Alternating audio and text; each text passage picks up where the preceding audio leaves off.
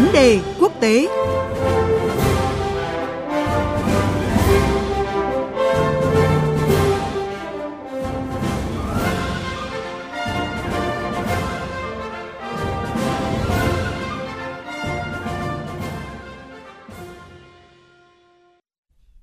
Thưa quý vị và các bạn, Bộ trưởng Ngoại giao Trung Quốc Vương Nghị vừa lên tiếng kêu gọi chính quyền Tổng thống Mỹ Joe Biden hợp tác với Trung Quốc nhằm mở lại các kênh đối thoại giữa hai nước, khôi phục lại mối quan hệ đã bị tổn hại nặng nề dưới thời của cựu Tổng thống Mỹ Donald Trump.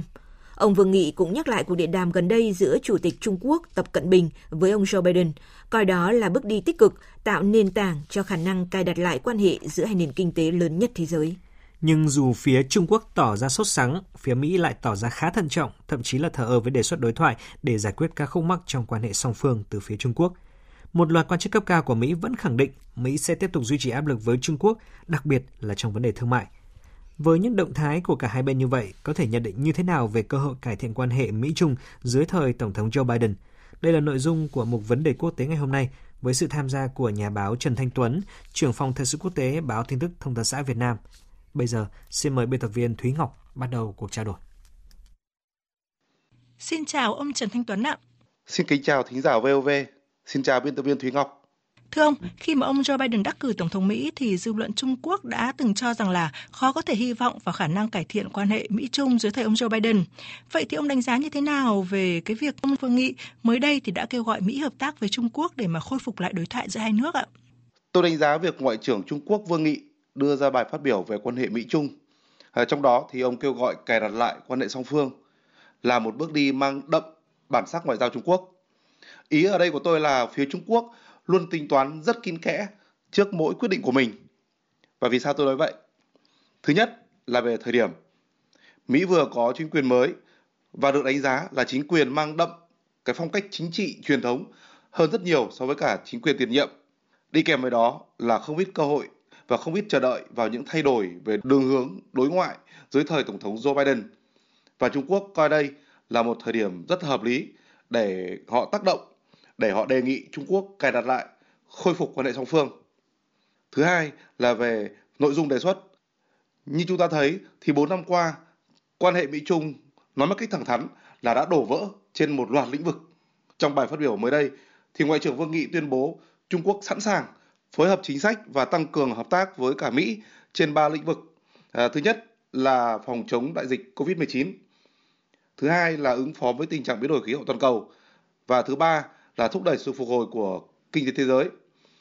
À, tôi đánh giá đây là một đề xuất hết sức khôn khéo và có lẽ dễ nhận được sự đồng thuận, đồng tình của Washington hơn cả. Và thứ ba là cách thức đề nghị.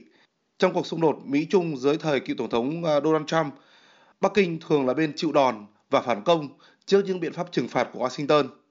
Sau lần này, chúng ta thấy là Trung Quốc đã rất chủ động. Họ chủ động đề nghị hai bên khôi phục ừ, đối thoại. Bước đi đó, một phần thể hiện mong muốn hạ nhiệt căng thẳng của Trung Quốc. À, sau một phần cũng là để đá quả bóng sang phía sân của Mỹ và ờ, gây áp lực cho Mỹ đối với cục diện của quan hệ song phương trong thời gian tới. Vâng, chúng ta biết là đáp lại lời kêu gọi từ phía Trung Quốc thì à, người phát ngôn Bộ Ngoại giao Mỹ là Ned Price thì có cho rằng là Trung Quốc đang cố gắng đánh lạc hướng các cái chỉ trích nhằm vào các hoạt động của Trung Quốc mà phía Mỹ cáo buộc là thiếu minh bạch, không tôn trọng các thỏa thuận quốc tế và đàn áp nhân quyền. Với hàng loạt những cáo buộc này thì ông đánh giá như thế nào về cách tiếp cận của Mỹ trong mối quan hệ với Trung Quốc dưới thời ông Joe Biden so với chính quyền tiền nhiệm ạ? Để làm rõ vấn đề đó, à, tôi muốn quay lại thời điểm tháng 10 năm 2011 khi ấy thì cựu tổng thống Mỹ là Barack Obama, ờ, cựu ngoại trưởng Hillary Clinton và một loạt quan chức cấp cao của Mỹ đã đã công bố một chiến lược mà sau này rất nổi tiếng, đó là chiến lược xoay trục sang châu Á Thái Bình Dương.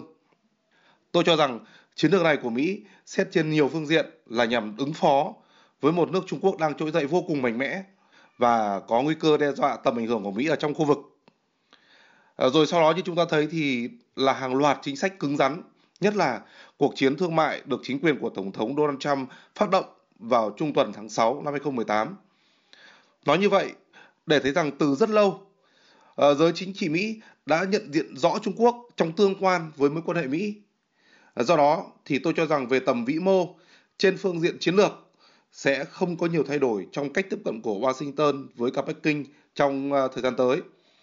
Bốn năm qua, Mỹ gây áp lực cực lớn với cả Trung Quốc về cạnh tranh chiến lược, về ờ, thương mại và sở hữu trí tuệ. Bốn năm tới, dưới thời của Tổng thống Biden, ờ, có lẽ Washington có thể khiến Bắc Kinh vất vả hơn ở những lĩnh vực khác như trách nhiệm trong các định chế quốc tế và đặc biệt là vấn đề nhân quyền. Tuy nhiên thì cũng phải nói rằng Mỹ Trung là hai cường quốc, hai thành viên thường trực Hội đồng Bảo an Liên Hợp Quốc và uh, quan hệ Mỹ Trung là một trong những cặp quan hệ gây ảnh hưởng lớn nhất trên thế giới. Đối đầu sẽ không có lợi cho hai quốc gia nói riêng cũng như thế giới nói chung. Tổng thống Biden là một chính trị gia lão luyện và các cộng sự chắc chắn hiểu rất rõ điều này. À, do vậy, tôi không tin chính quyền của Tổng thống Biden sẽ đẩy căng thẳng của quan hệ song phương với Trung Quốc đi xa hơn so với thời của Tổng thống à, Donald Trump. Nghĩa là triển vọng đối thoại giữa hai bên vẫn còn khá nhiều và rộng mở. Thưa ông, giới phân tích có cho rằng là sức ép lớn nhất mà chính quyền của ông Donald Trump từng tạo ra với Trung Quốc là trong lĩnh vực thương mại, với việc áp thuế với 550 tỷ đô la hàng hóa của Trung Quốc. Vậy thì theo ông, chính quyền của ông Joe Biden sẽ xử lý cái cuộc chiến thương mại với Trung Quốc được kích hoạt từ thời ông Donald Trump theo hướng như thế nào ạ? Tôi tin rằng chính quyền Tổng thống Biden sẽ vừa kế thừa, vừa có điều chỉnh chính sách thương mại với Trung Quốc trong thời gian tới. Vì sao lại như thế? À, ngày 18 tháng 2 vừa qua, Bộ trưởng Tài chính Mỹ Janet Yellen nói rằng chính quyền Tổng thống Biden sẽ tiếp tục duy trì các loại thuế bổ sung áp đặt đối với hàng hóa Trung Quốc như đã được thực hiện dưới thời của cựu Tổng thống Donald Trump. Trước đó thì vào thời điểm công bố kế hoạch kinh tế ờ, vào tháng 9 năm 2020, ông Biden cũng đã chỉ trích Trung Quốc về các hành vi thương mại không công bằng như thao túng tiền tệ, đánh cắp tài sản ờ, trí tuệ. Những phát biểu ấy phần nào báo hiệu chính sách của chính quyền Tổng thống Biden sẽ chưa có nhiều thay đổi so với cả chính quyền tiền nhiệm. Tuy nhiên, tôi cho rằng chính phủ hiện nay ở Mỹ sẽ không tìm kiếm những thỏa thuận thương mại ngắn hạn kiểu như đình chiến này, gây sức ép Trung Quốc mua bao nhiêu tỷ USD hàng hóa Mỹ này. Thay vào đó, Washington nhiều khả năng sẽ gây sức ép để Trung Quốc phải thay đổi về cấu trúc kinh tế, hay ít nhất là về chính sách thương mại đối với Mỹ. Một điểm khác nữa cũng có thể xảy ra dưới thời chính quyền của Tổng thống Biden đó là ông sẽ dựa vào các liên minh thương mại, các tổ chức kinh tế hoặc là tổ chức thương mại đa phương để ứng phó, để gây sức ép với Trung Quốc, chứ không đánh kiểu đơn phương độc mã như thời Tổng thống Donald Trump.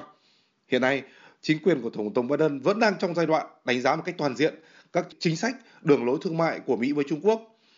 Và về ngắn hạn, tôi nghĩ sẽ chưa thể sớm có những thay đổi lớn, nhất là trong bối cảnh đại dịch Covid đang làm ảnh hưởng nghiêm trọng tới hoạt động giao thương giữa Mỹ và Trung Quốc cũng như là trên toàn cầu như hiện nay.